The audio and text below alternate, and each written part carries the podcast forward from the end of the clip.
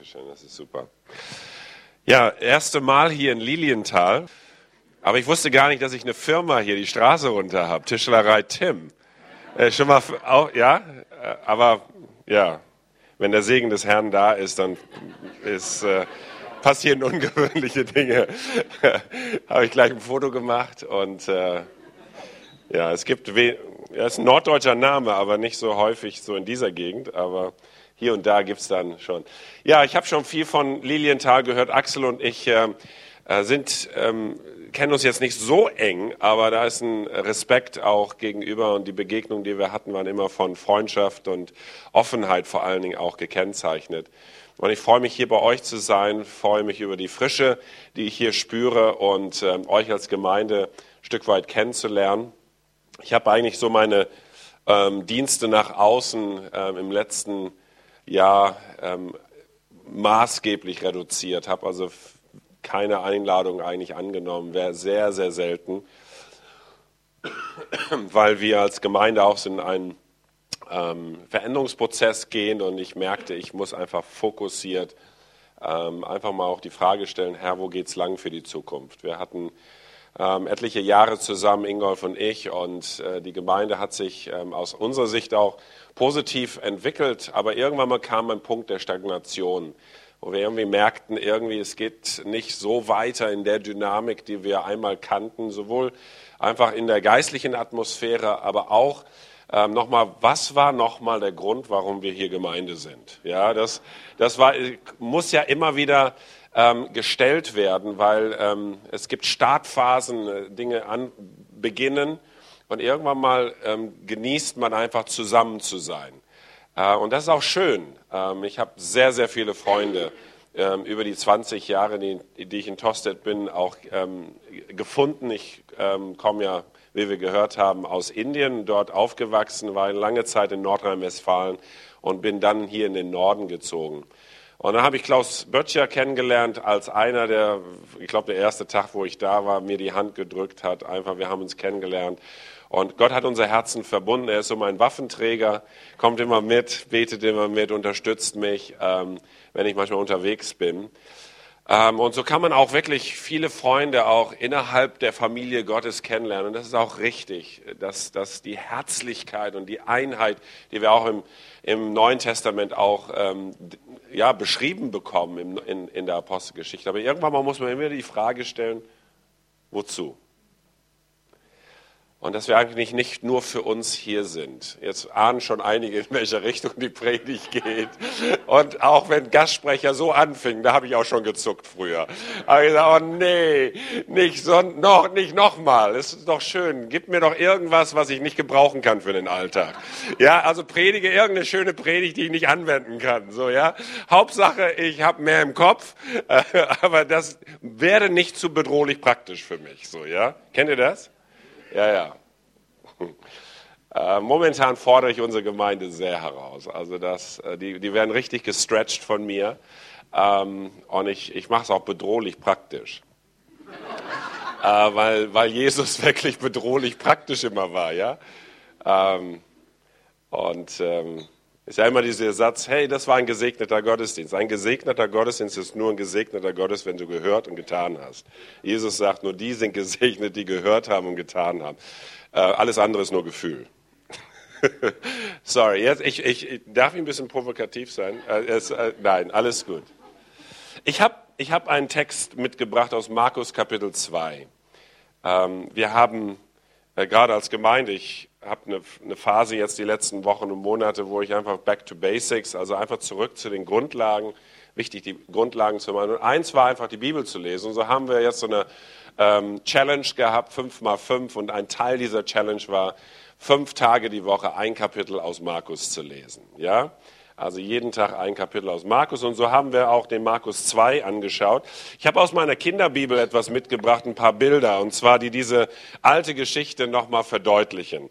Und so während ich lese, könnt ihr einfach nochmal die Bilder von Kinderzeiten nochmal euch emotional nochmal in Nostalgie verfallen lassen. Einige Tage später kam Jesus nach Kafernaum zurück und bald wusste jeder, dass er wieder zu Hause war. Die Menschen strömten so zahlreich zusammen, dass kein Platz mehr blieb, nicht einmal draußen vor der Tür. Jesus verkündigte ihnen die Botschaft Gottes. Da brachten 4 Männer einen Gelähmten herbei, aber sie kamen wegen der Menschenmenge nicht bis zu Jesus durch. Darum stiegen sie auf das flache Dach und sie gruben die Lehmdecke auf und beseitigten das Holzgeflecht genau über der Stelle, wo Jesus war. Dann ließen sie den Gelähmten auf seiner Matte durch das Loch hinunter. Und als Jesus sah, wie groß ihr Vertrauen war, sagte er zu dem Gelähmten: Mein Kind, deine Schuld ist vergeben. Da saßen aber einige Gesetzeslehrer, die dachten bei sich: Was nimmt der sich heraus? Das ist eine Gotteslästerung. Nur Gott kann den Menschen ihre Schuld vergeben, sonst niemand. Und Jesus erkannte sofort, dass sie das dachten und fragte sie, was macht ihr euch dafür Gedanken? Was ist denn leichter, diesem Gelähmten zu sagen, deine Schuld ist dir vergeben, oder steh auf und nimm deine Matte und geh umher? Aber ihr sollt sehen, dass der Menschensohn die Vollmacht hat, hier auf der Erde Schuld zu vergeben. Und er sagte zu dem Gelähmten: Ich befehle dir, steh auf, nimm deine Matte und geh nach Hause. Und der Mann stand auf, nahm seine Matte und ging vor aller Augen weg. Da waren sie alle außer sich, sie priesen Gott und sagten: So etwas haben wir noch nie erlebt. Das ist so eine Geschichte, die richtig Bilderbuch, im wahrsten Sinne des Wortes, eine Bilderbuchgeschichte.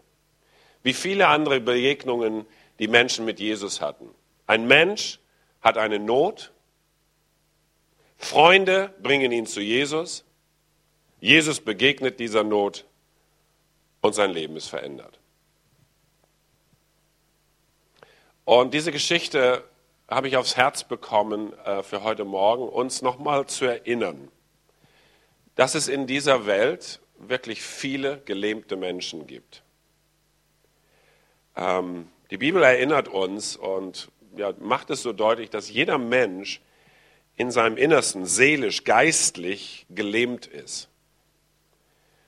So gelähmt ist, dass er von Anfang an eigentlich vom Garten Eden an, ist diese Lähmung geistlich und moralisch in uns.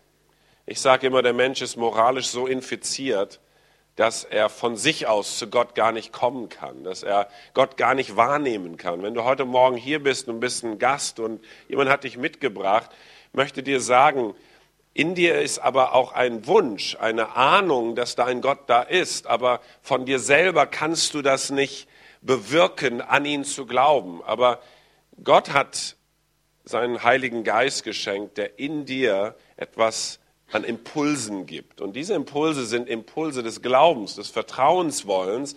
Er zieht dich in seine Gegenwart. Er möchte, dass du ihn kennenlernst. Das ist deine Bestimmung, mit Gott auf ewig in Verbindung zu sein. Nur das ist irgendwann mal gecuttet worden und seit dem Tag sind Menschen in unserem Umfeld geistlich und moralisch gelähmt. Infiziert mit diesem Gift auch von, was die Bibel Sünde nennt, und damit letztendlich tun wir Dinge, die wir im Kopf manchmal denken, eigentlich sollte ich das nicht tun, aber ich tue es trotzdem. Und deswegen kam Jesus auf diese Erde. Und sein Wunsch ist, dass jeder Mensch wieder gehen kann, frei ist von dieser Lähmung, frei ist von der Unfähigkeit, Schritte zu gehen, die gute Schritte sind. Und deswegen existiert Gemeinde, dass wir eigentlich Menschen sein sollen wie diese 4 Freunde, die gelähmte Menschen zu Jesus bringen. Denn wir alle sind hilflos und alle waren einmal gelähmt und unfähig, uns selber zu retten. Wir brauchten jemand, der uns zu Jesus bringt. Vielleicht waren es deine Eltern, vielleicht war es ein Schulkollege, der sagte, hey, willst du mal in die Jugend kommen? Vielleicht war es ein Arbeitskollege, der irgendwann mal sagte, hey, ich gehe da zu einem Konzert, willst du mitkommen? Und da hast du das erste Mal Jesus kennengelernt. Vielleicht war es eine Oma, die immer wieder dir Kindergeschichten erzählt hat. Vielleicht war es irgendjemand anders, der auf eine bestimmte Art und Weise dich zu Jesus gebracht hat. Da dürfen wir dankbar sein für solche Menschen. Wir alle hatten Freunde, die uns mit Jesus bekannt gemacht haben. Ich möchte uns heute Morgen mal die Aufmerksamkeit weniger auf diesen gelähmten Mann, so schön das ist, dass er dann wieder gehend wurde, aber unsere Aufmerksamkeit auf seine 4 Freunde lenken. Wir wissen nicht sehr viel über diese Männer. Noch nicht mal ein Name wird erwähnt. Wir wissen nichts um ihr Alter, wir wissen nichts um ihre Berufe, wir wissen gar nichts um ihre Bildung. Wir haben sogar noch nicht mal Details über ihre Art von Beziehung, die diese mit diesem gelähmten Mann hatten. Aber indirekt wird vermittelt, dass sie mit einem Mensch befreundet waren, der eine Not hatte. Sie waren befreundet mit einem Menschen, der eine Not hatte. Und sie waren entschlossen, diesen Freund zu Jesus zu bringen. Und ich nenne diese 4 Freunde Seilträger, weil wir später wissen, dass sie auch mit Seilen gearbeitet haben und diesen Mann vor Jesu Füße niedergelassen haben. Und ich habe mir die Frage gestellt, was sind denn Eigenschaften von Seilträgern?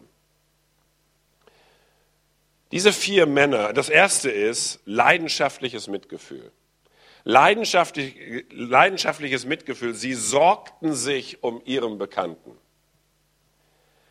Sie hätten ja Folgendes sagen können. Ich meine, wenn Jesus in der Stadt ist, das ist schon ein Highlight. Ja? Da werden Plakate schon da.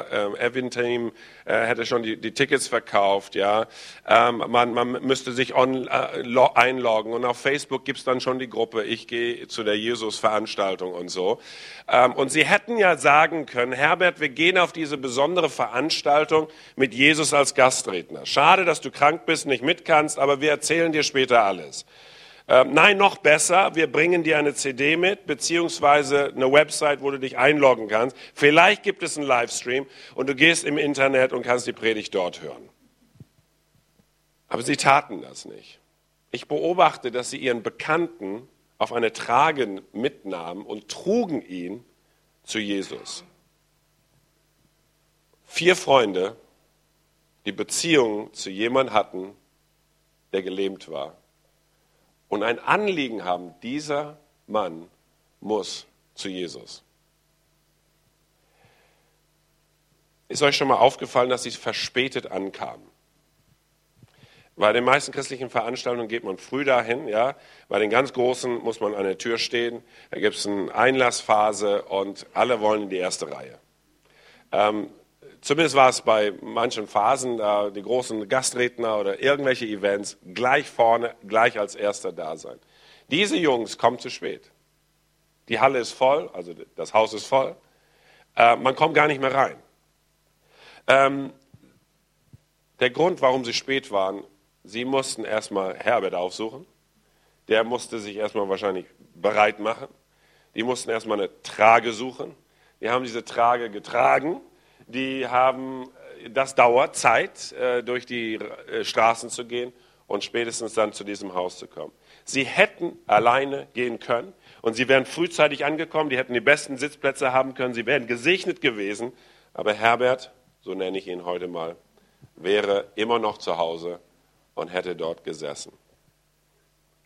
Sie hatten leidenschaftliches Mitgefühl, sie wussten um seine Not und sie beschäftigten sich damit. Sie waren überzeugt, dass nur Jesus helfen kann. Ich bin der Überzeugung, dass es Christen braucht, die ihr Umfeld durchscannen und mal schauen, wer da um sie herum lebt. Das beschäftigt mich seit etlichen Jahren momentan. Ich bin im christlichen Lager aufgewachsen. Ich weiß, was es heißt, im Ghetto zu leben. Ich habe das Ghetto sogar gefördert. Und trotzdem hat Gott mir vor etlichen Jahren nochmal gesagt, Andy, du lebst in dieser Stadt. Dein Umfeld ist hauptsächlich das christliche Umfeld. Du bist Pastor, hast mit Christen zu tun. Kennen Leute dich in deinem Umfeld?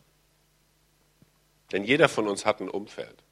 Die Bibel nennt es unser Oikos. Du und dein Haus soll errettet werden. Ja? Wir denken immer Familie, aber es ist eigentlich unser Umfeld. Ich sag mal, das sind die 8 bis 12 Leute, mit denen du mehrmals und viel zu tun hast. Ob du es willst oder nicht, du hast mit denen zu tun. Das ist dein Umfeld, das ist deine Welt. Wir wollen jetzt nicht die Welt erretten, wir wollen deine Welt erretten. Das sind die Menschen, wo Gott dich platziert hat, geografisch, in einer Nachbarschaft, in einem Arbeitsumfeld, in einem Schulumfeld, in einem Studienumfeld, Beziehungen, die du hast, im Verwandtschaftsbereich, im Nachbarschaftsbereich, alte Schulfreunde und Kollegen. Das ist deine Welt. Die Leute kennst du bei Namen. Du weißt, was sie gerne essen. Manchmal wärst du, das wäre gut, wenn du auch zu ihren Geburtstagsfeiern eingeladen wärst. Wenn du nicht mehr eingeladen wärst, musst du dir Fragen stellen.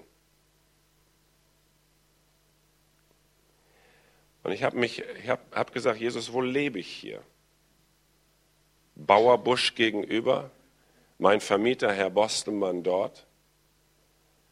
Dirk, mein BVB-Nachbar, der mich zum Bayern-Fan gemacht hat, weil ich war nur Sympathisant.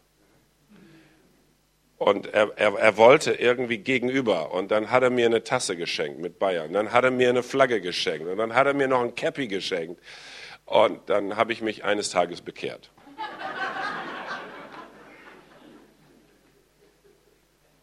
Dirk ist regional Leiter vom Katastrophenschutz von DLRG. Wenn die Elbe Hochwasser kriegt, ist er da mit seiner Truppe. War er schon mehrmals.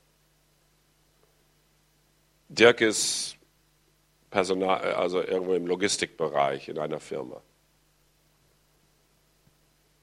Aber ich habe beobachtet, Dirk hat wenig Freunde. Viele Facebook-Freunde, aber wenig Freunde.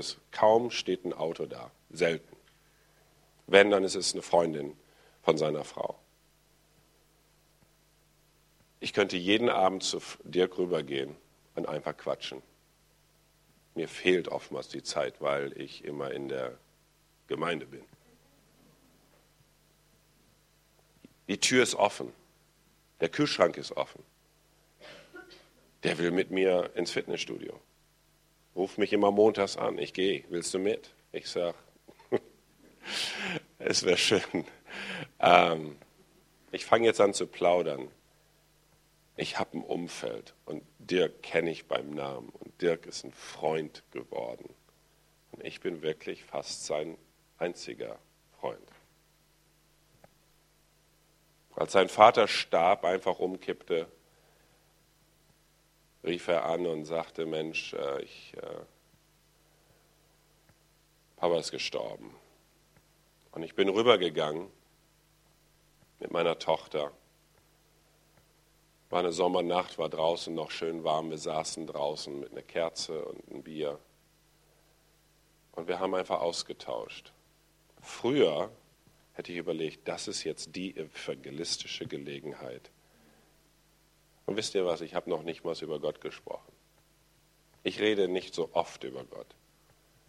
Aber wisst ihr, was ich tue? Ich tauche hinein in seine Welt. Ich versuche mehr und mehr hineinzutauchen in meine Stadt, in Beziehungen. Wir haben versucht, wirklich unsere Stadt zu erreichen. Auf diese evangelistische Art und Weise. Ihr kennt das, ja? So auf die Leute zuzugehen. Und das Interessante, weil wir ein kleines Dorf sind, wir sind 12.000 in Tostedt. Das Ding ist, die haben immer den Haken gespürt. Und die zuckten immer. Und ich merke jedes Mal, wenn ich im Gespräch bin, die warten auf den Haken. Die Behörden warten auf den Haken, weil wir eine Veranstaltung machen wollen. Die Schulen warten auf den Haken, weil wir da irgendwie eine Gruppe aufmachen wollen.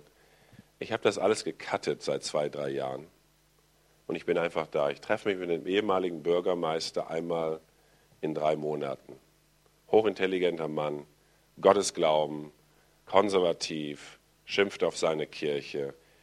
Und ich habe gesagt, Herr Bostelmann, ich möchte, dass Sie mein Mentor werden, meine Stadt zu verstehen. Worum geht es heute?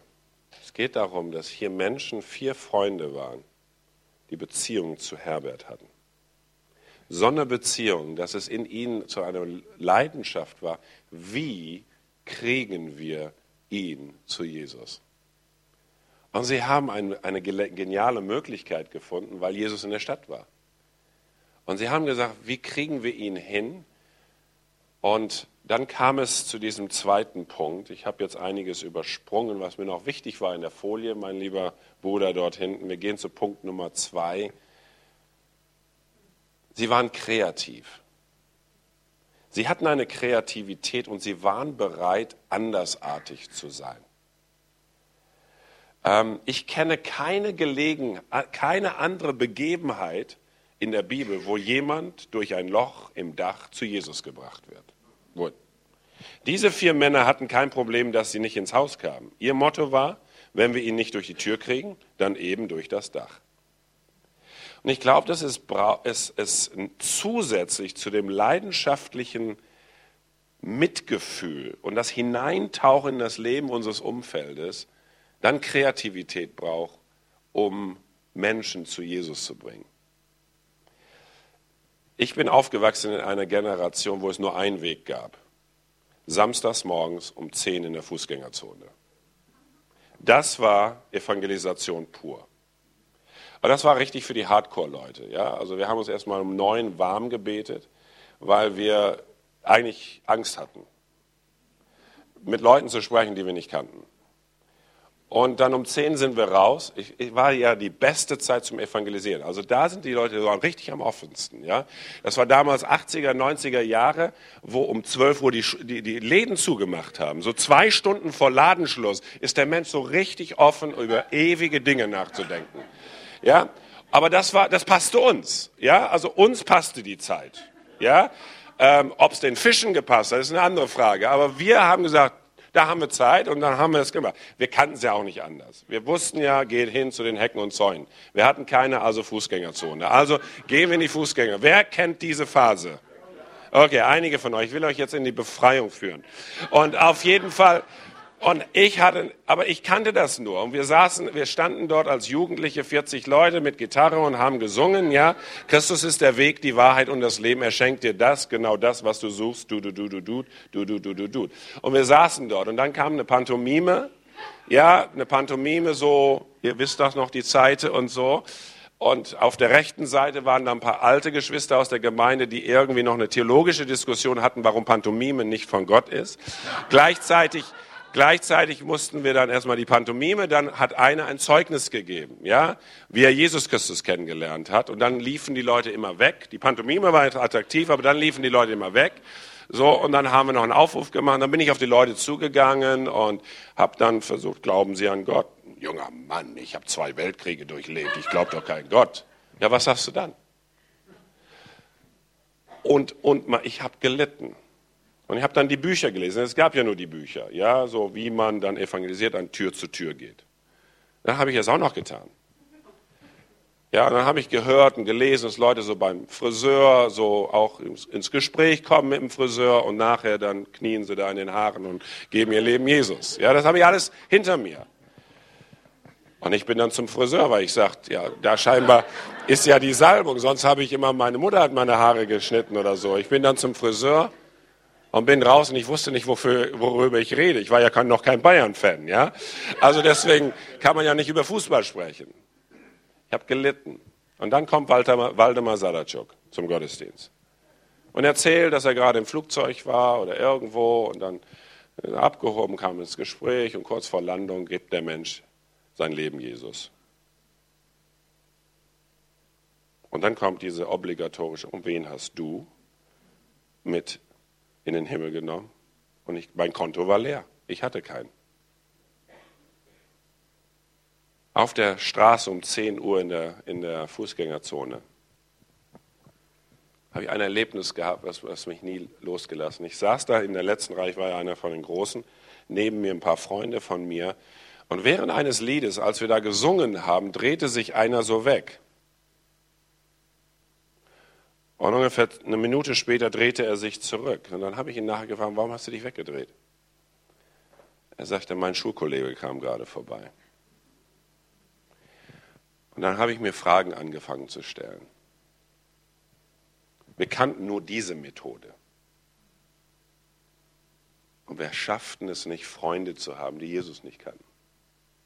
Ich weiß, dass der Pendelschwang jetzt so weit in die andere Richtung gegangen ist. Da hat man nur noch Freunde, die nicht zu Jesus gehören.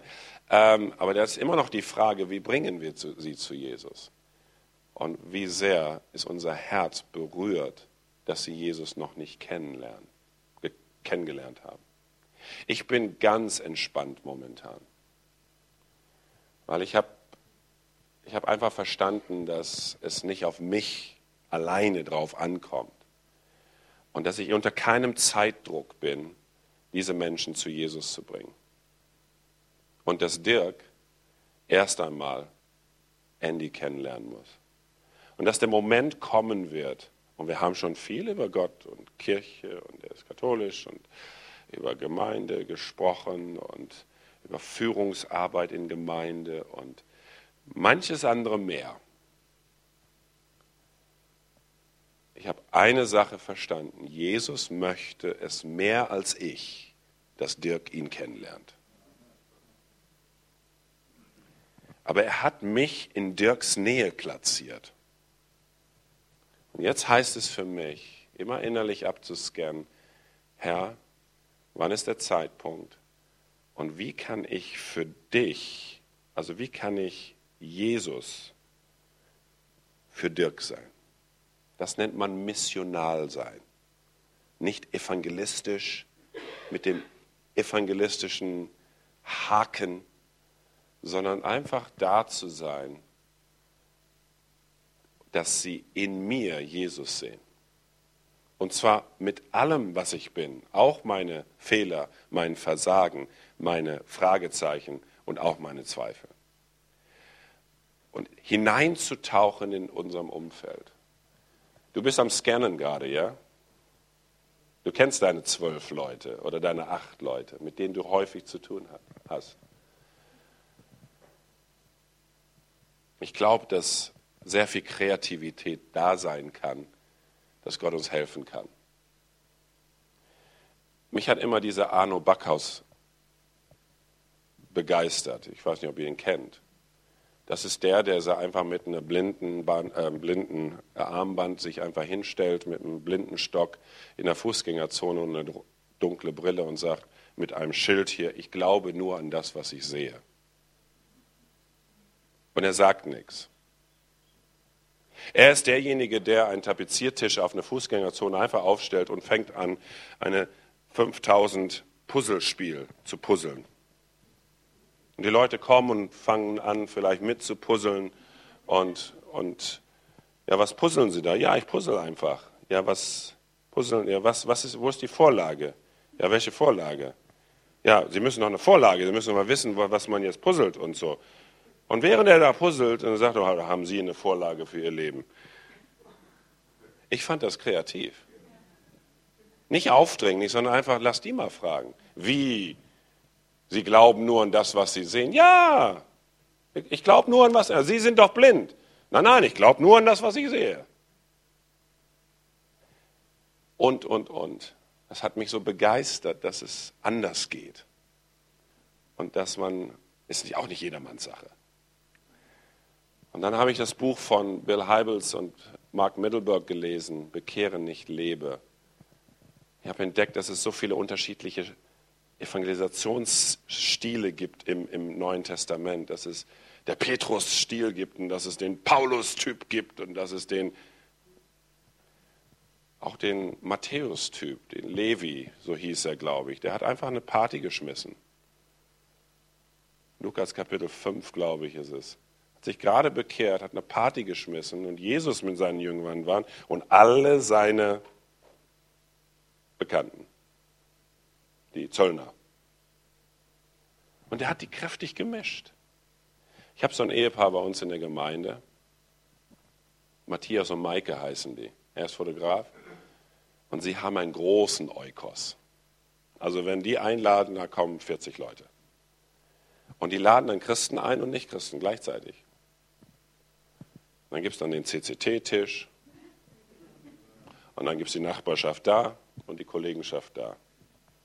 Ich weiß ganz genau, was die gerade machen. Die wollen das Ding mischen. Aber die Christen schnallen das nicht. Also haben Matthias und Maike dann einfach Folgendes gemacht. Die haben einfach Fotos genommen, er ist ja Fotograf, haben die Fotos durchgeschnitten und haben jedem eine Hälfte gegeben von einem Foto. Ganz bewusst ein Christ eine Hälfte und ein Nicht-Christ eine andere Hälfte. Und irgendwann mal nach dem Smalltalk und die ersten Salate und so, haben sie gesagt, wir wollen nur mal ganz kurz 15 Minuten einfach mal ein kurzes Spiel mit euch machen. Jeder von euch hat so eine Hälfte gekriegt. Findet mal euren Gegenüber, also das andere Stück von diesem Bild. Und irgendetwas verbindet euch. Da hat sich einer Gedanken gemacht. Mit einem Ziel. Ich meine, einen Salat hinschmeißen und ein bisschen Bier hinstellen, das kann doch jeder. Aber sich Gedanken zu machen, wie bringe ich jemanden zu Jesus, das ist nochmal eine andere Nummer. Das ist Champions League. Ja? Und dann haben wir gesucht durch den Raum, so wer hat das andere Bild. Und dann habe ich dann mich mit einem Mann hingesetzt, und haben wir uns ausgetauscht. Da haben wir gesagt, ja, was machen Sie denn beruflich? Ja, ich bin Rechtsanwalt. Ich so, oh, ich bin Pastor. Dann haben wir gesagt, jetzt weiß ich, was uns verbindet. Sie haben ein Buch, ich habe ein Buch. Sie haben das Gesetzesbuch, ich habe das Gnadenbuch. Sie versuchen Menschen auch zu helfen, dass sie ihr Leben auf die Reihe kriegen, ich auch. Herr, unsere Berufe sind unser Verbindungsstück, Matthias. Und er sagte, nee, etwas anderes verbindet. Also haben wir noch ein bisschen näher uns unterhalten und kamen dann auf eine Gemeinsamkeit, die versteckter war als jetzt unsere Berufe. Und dann kam ich ins Gespräch mit jemandem. Das ist doch cool, ha? Einfach mal anders zu denken. Nein, es gibt nur die Tür. Aber maximal noch ein Fenster, um Menschen zu Jesus zu bringen. Aber auf die Idee zu kommen, dass es noch ein Dach gibt, versteht ihr? Ich fasse nochmal die ersten 2 Punkte zusammen. Leidenschaftliches Mitgefühl. Hast du die Menschen in deinem Oikos auf dem Schirm? Leute, es ist April. Angrillen. Also, ja, die Saison beginnt jetzt. Das ist das Unverfänglichste. Du kriegst immer einen Deutschen zum Grillen. Also, das ist das Beste, was du tun kannst. Tauche ein in deinem Umfeld. Überrasche die Leute mit Würstchen. Ja, also, nein, ich meine das ernst. Das Dritte, was diese 4 Freunde geschafft haben, war Zusammenarbeit. Keiner hätte die Aufgabe alleine meistern können. Und so waren 4 Männer nötig. Ich habe als Illustration für diese Predigt mir eine Trage hier einfach gebastelt, ja, mit 4 Seilen. Okay?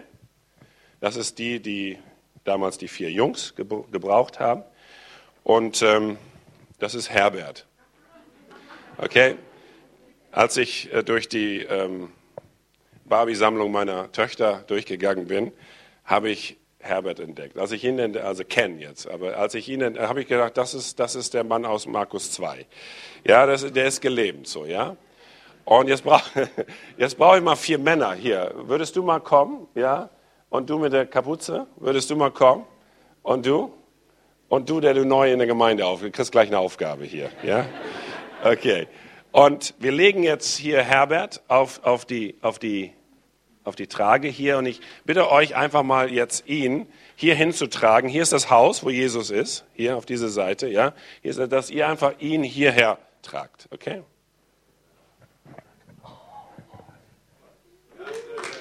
Sehr gut.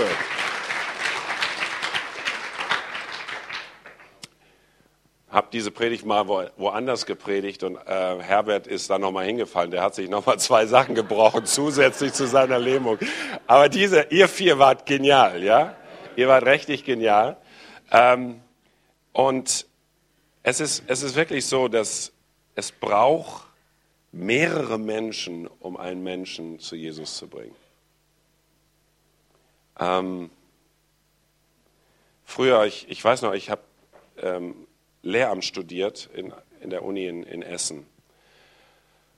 Und ich hatte irgendwie ein Herz für Menschen um mich herum und ich wollte sie mit Jesus bekannt machen, so mit meiner Kenntnis, wie man es damals gemacht hat. ich glaube, ich habe es bei allen versemmelt.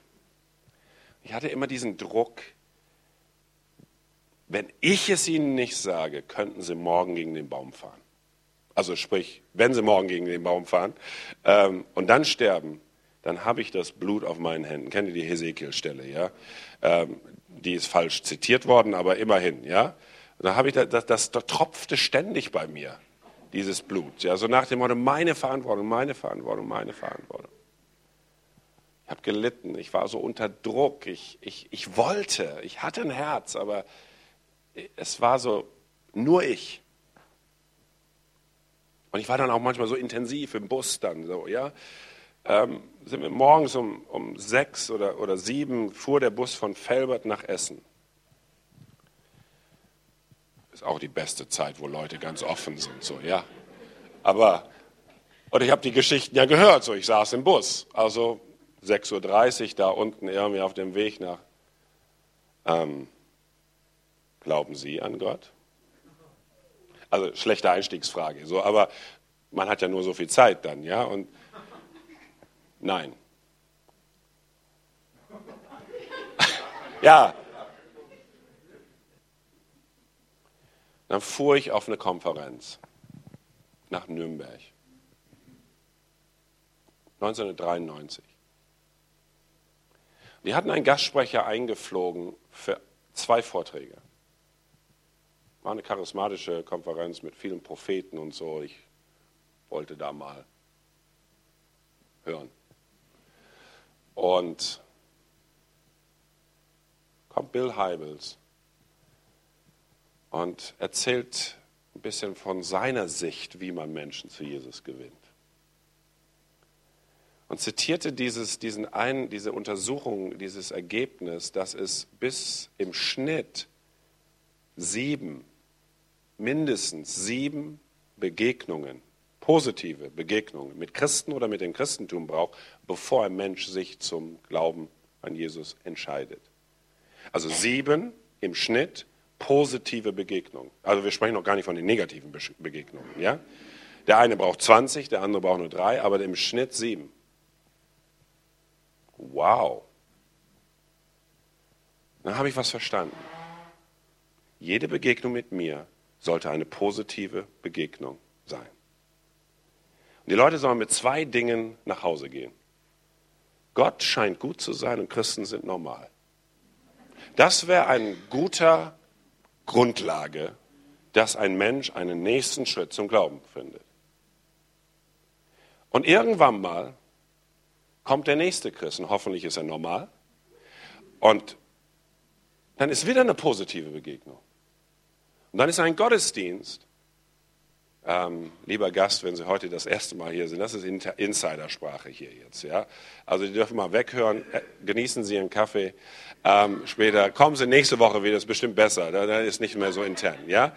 Aber ein Gottesdienst, wo man einfach, wow, das war gut, das war schön, das war, ja, hey. Und dann noch ein Gespräch, dann noch ein Buch und dann noch vielleicht in einem Erlebnis, in einer Krisensituation zu Gott zu rufen um Hilfe. Und da ist ein Nachbar, der rüberkommt und einfach mal Hoffnung reinspricht. Das hat mich so entspannt. Das hat mich so entspannt. Ich bin sowas von offen, wenn ich durch die Gegend laufe. An der Aldi-Kasse oder wenn ich gerade nach San Francisco fliege und eine Waffenhändlerin aus Israel, nicht Händlerin, also positiv, ja, macht Waffengeschäfte mit Deutschland und sitzt da neben mir mit ihrer Familie, macht Urlaub und wir kommen ins Gespräch, säkulare Jüdin. Ich bin offen und ich habe keinen Druck. Sie muss aber heute in dem Flugzeug jetzt Jeshua kennenlernen. Aber sie hat einen Pastor kennengelernt, der normal war, der von Jeshua ganz natürlich gesprochen hat und eine Einladung ausgesprochen hat. Nächstes Mal, wenn Sie nach Hamburg kommen, kommen Sie mal vorbei. Ich fliege nächste Woche nach Israel und werde an der Tür klopfen. Hat mir ihre Karte gegeben. Werde ihre Familie besuchen. Schritt für Schritt für Schritt für Schritt. Und jetzt schaue ich mir diese Gemeinde an. Jeder 10 Personen. Wie viel haben wir hier heute? 150? 120, ja, das ist pfingstlich. 120 ist cool. 120, ja, 120 mal 10. Über 1000 Leute, die Woche für Woche geprägt werden können durch Jesus, der in uns ist.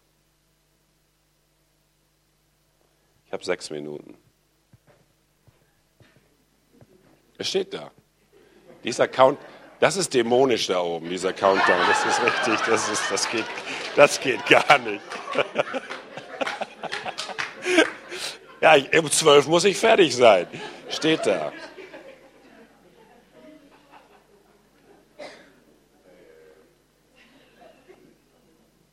Und Gemeinde ist der beste Ort, wirklich der beste Ort, wo wir Menschen zu Jesus bringen können.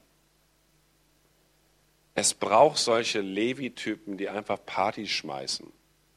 Und dann braucht es Gäste, die dort hingehen und an den Tisch sitzen und einfach reden mit dem Anwalt. Gott ist gut und Christen sind normal. Und alles andere geht ein Stück weiter. Aber es sind Menschen, die ein leidenschaftliches Mitgefühl haben, die ihre Gegend immer wieder abscannen. Zu sagen, Jesus, hier bin ich.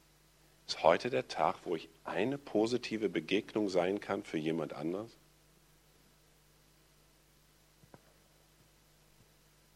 Es gibt immer einen Initiator, der eine Idee hat. Ja? Diese Idee, durchs Dach zu gehen, das fiel wahrscheinlich nicht allen 4 gleichzeitig ein. Einer muss immer sagen, okay, wenn die Tür zu ist, wenn keine Fenster mehr offen sind, wenn das Haus voll ist, dann lassen wir Herbert aufs Dach tragen und ihn runterlassen. Und andere müssen einfach sagen, okay. Oftmals ist es Gemeindeleitung, die sagt, hey, lass uns das mal probieren. Und alle anderen sagen, hey, ist okay. Das Problem ist, wenn alle anderen etwas anderes sagen, passiert Folgendes. Der eine sagt, komm, wir tragen ihn aufs Dach. Der andere sagt, nein, lass uns einfach Feuer rufen und das Haus leeren und dann ihn zu Jesus bringen. Nein, lass uns Jesus entführen, rausholen und zu Herbert bringen. Nein, wir reichen ihn einfach über die Köpfe der Leute zu Jesus rüber. Also es gibt ja so viele Ideen, die man macht. Es braucht einfach einer, der gesagt, lass uns mal diesen Weg gehen und alle anderen, die sagen, ja, lass uns das mal tun. Ich ermutige euch als Gemeinde, versteht einfach, wenn mal eine Initiative kommt, dass ihr einfach sagt, okay, hey, machen wir mit. Wir bringen mit, wir gehen hin, wir machen eine kleine, die Tafel oder irgendwie irgendwas mit Flüchtlingen machen oder irgendetwas zu sagen, hey, wir unterstützen das. Und wir sind Mitbringer. Ein Gottesdienst kann so ein Ort sein, der einfach gestaltet ist, damit ein Gast reinkommt und sagt, hey, das ist gut. Gott scheint gut zu sein und die Christen sind normal. Und alles andere kann danach kommen. Und so braucht es eigentlich diese Haltung, indem man einfach etwas zusammenbindet. Und durch das Zusammenbinden kannst du Herbert überall hinbringen.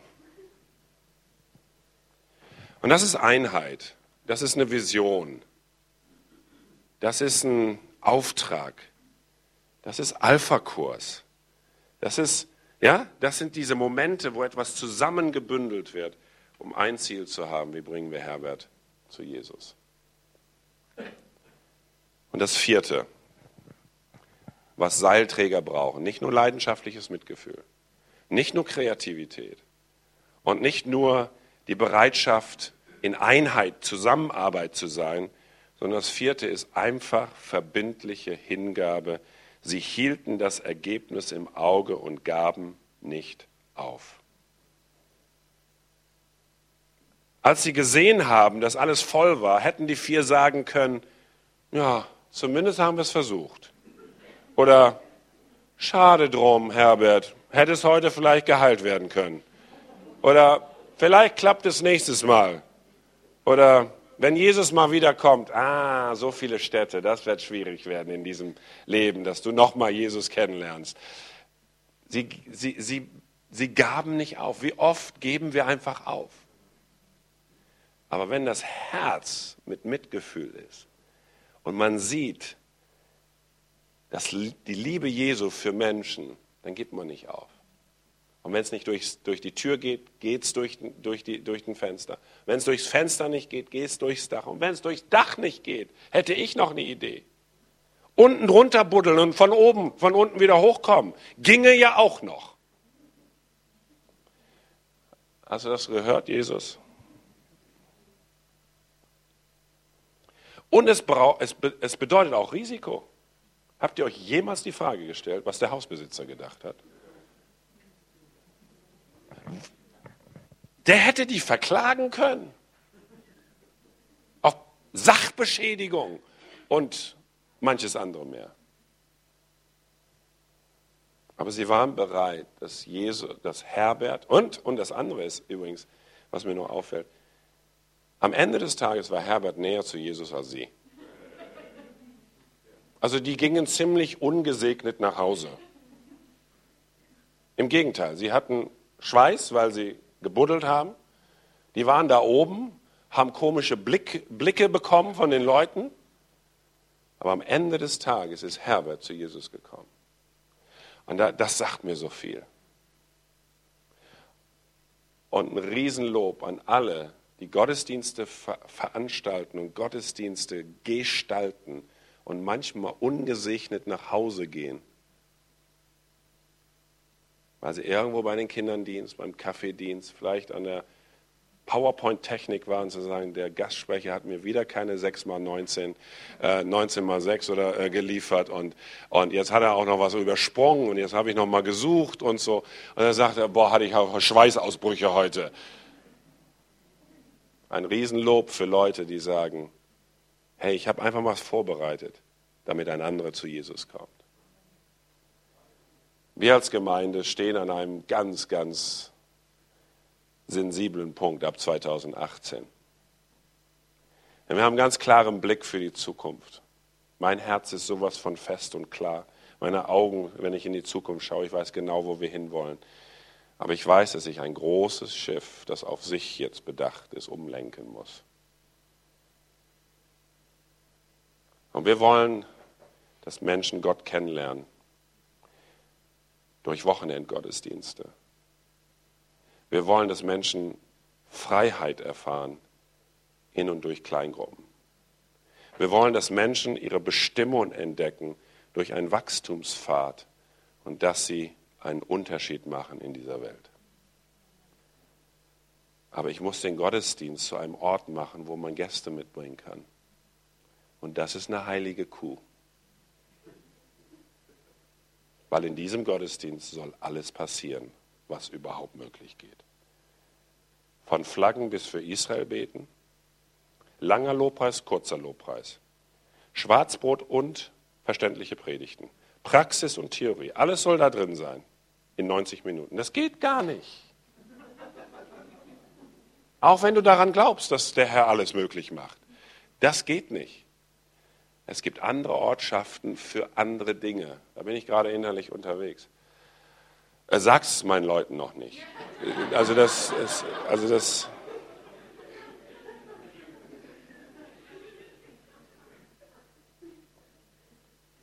Aber wisst ihr, was ich denke? Ich glaube, dass die 60% von den Leuten in unserer Gemeinde brauchen nicht noch eine Predigt von mir. Die brauchen es nicht. Die müssen nur das 80%, was sie wissen, umsetzen.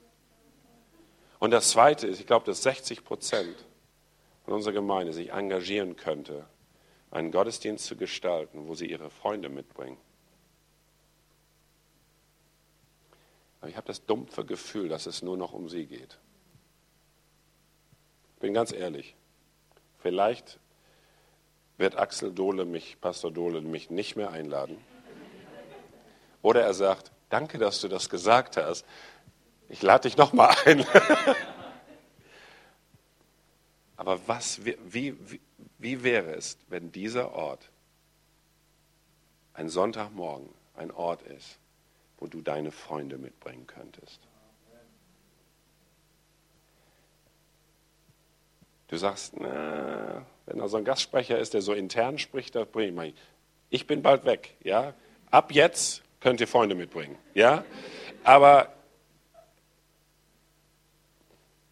wie schön wäre es, wenn ein Ort da wäre, der durchdacht ist, durchbetet ist, mit den kreativen Gaben, die hier sind, gestaltet wird, mit einer Verständlichkeit und doch einer Intensität, dass ein Mensch reinkommt, wie es im 1. Korintherbrief steht, und sagt, Gott ist wahrlich in eurer Mitte.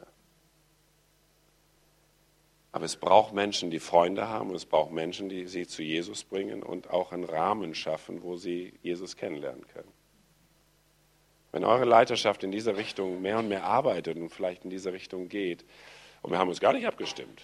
Ich hätte eine ganz andere Predigt hier halten können. Ich hatte auch 2, 3 andere, habe ich im Auto. Aber wir haben kurz vor noch gebetet. Wir standen kurz vor Lilienthal da, ja, vor dem Kreisel. Das ist eine Bäckerei, glaube ich, oder irgendwie so. Da hatte ich Hunger. Habt ihr irgendwie Kuchen gleich? Ja, okay. Dann standen wir da und haben gesagt, okay, ich empfinde, einfach mal mutig in diese Richtung zu gehen. Hineintauchen in unsere Gesellschaft, hineintauchen in deine Arbeitsstelle. Nach der Arbeit vielleicht noch mit jemandem noch eine Pizza essen gehen. Zeit zu verbringen mit deinem Konkurrenten aus dem BVB-Lager. Wir haben ein Bild, das wir immer auf Facebook posten. Sofa der Rivalen. Und wir haben ein Bild von uns beiden, wie wir da stehen in unseren unterschiedlichen. Und jetzt demnächst gibt es öfters so Borussia Dortmund und Bayern München Spiele. Also mindestens 4, glaube ich, die jetzt auf uns zukommen. Der freut sich schon drauf.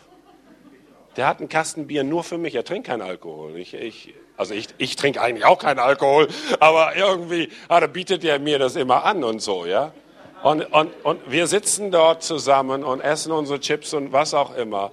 Es ist herrlich. Und zwischendurch reden wir über wichtige Dinge und nicht so wichtige Dinge des Lebens. Jesus, ich möchte dir danken.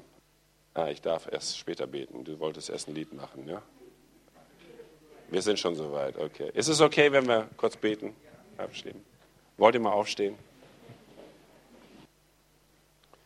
Jesus, ich segne die Gedanken in diesem Raum, wenn jeder so grob sein Umfeld abscannt. Manche von uns haben uns schon so längst schon abgekoppelt. Und Herr, das ist einfach der Lauf der Dinge, dass wir mehr und mehr zum Ghetto werden, wenn wir nicht gegensteuern. Aber ich möchte dich bitten, dass du einfach Kreativität gerade jetzt freisetzt, dass Leute Ideen bekommen, dass Leute ein Herz bekommen, ohne Druck. Und dass sie einfach von dir mehr und mehr durch dein Vorbild, dass du einer warst, der hineingetaucht ist, dass du ein Freund von Sündern warst, dass du sowas von anders warst als diese Menschen und doch warst du so nah an ihnen dran. Du warst voller Gnade und voller Wahrheit. Und das machte dich so attraktiv. Ich bitte dich, dass du diese Gemeinde, diese wertvollen Geschwistern, die dich kennengelernt haben, die dich lieben, die auch geschmeckt haben von den Möglichkeiten deines Reiches, dass du sie einfach in ihrem Umfeld segnest, dass sie ein Licht sind, dass sie eine Hoffnungsquelle sind, dass sie Ratgeber sind in ihrer Umgebung, dass sie Menschen sind, zu denen Menschen hinsteuern, die Fragen haben und die Vertrauen brauchen, dass sie merken, hier auf diese Person kann ich mich verlassen. Das sind Menschen, die normal sind, geerdet sind und doch irgendwie mit dem Himmel Berührung gehabt haben. Ich bete, dass du, Jesus, einfach diese Gemeinde segnet, die Leiterschaft dieser Gemeinde.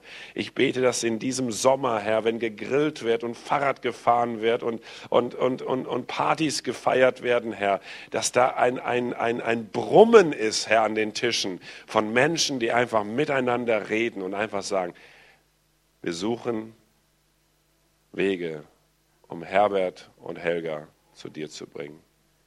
Und ich danke dir, Jesus, für deine Güte, für deine Liebe zu uns und dass wir dich kennenlernen durften. Dafür preise ich dich. Amen.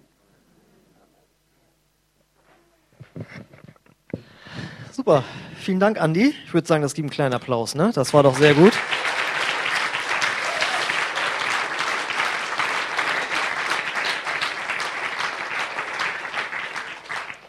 Genau, und ein guter Tipp noch für missionale Gottesdienste, verlässliche Gottesdienstzeiten. Das ist gut. Genau, so. Genau, wer jetzt noch Gebet haben möchte, wenn du krank bist oder eine andere Not hast, kannst du jetzt gerne nach vorne kommen. Wir haben hier Beter, die dir dienen wollen. Und ich möchte den Gottesdienst einfach schließen jetzt mit dem Segen Gottes. Wir dürfen alle nochmal aufstehen. Genau. Vater, wir danken dir jetzt für diese Zeit in deiner Gegenwart und danke, Herr, für dein Wort, dass du zu uns gesprochen hast. Und ja, ich bete, dass wir dieses Wort nicht verlieren, sondern wirklich mit in die nächsten Wochen und Monate nehmen, Herr. Und der Friede Gottes, der höher ist als alle Vernunft, der bewahre eure Herzen in Christus Jesus, unserem Herrn. Amen. Amen.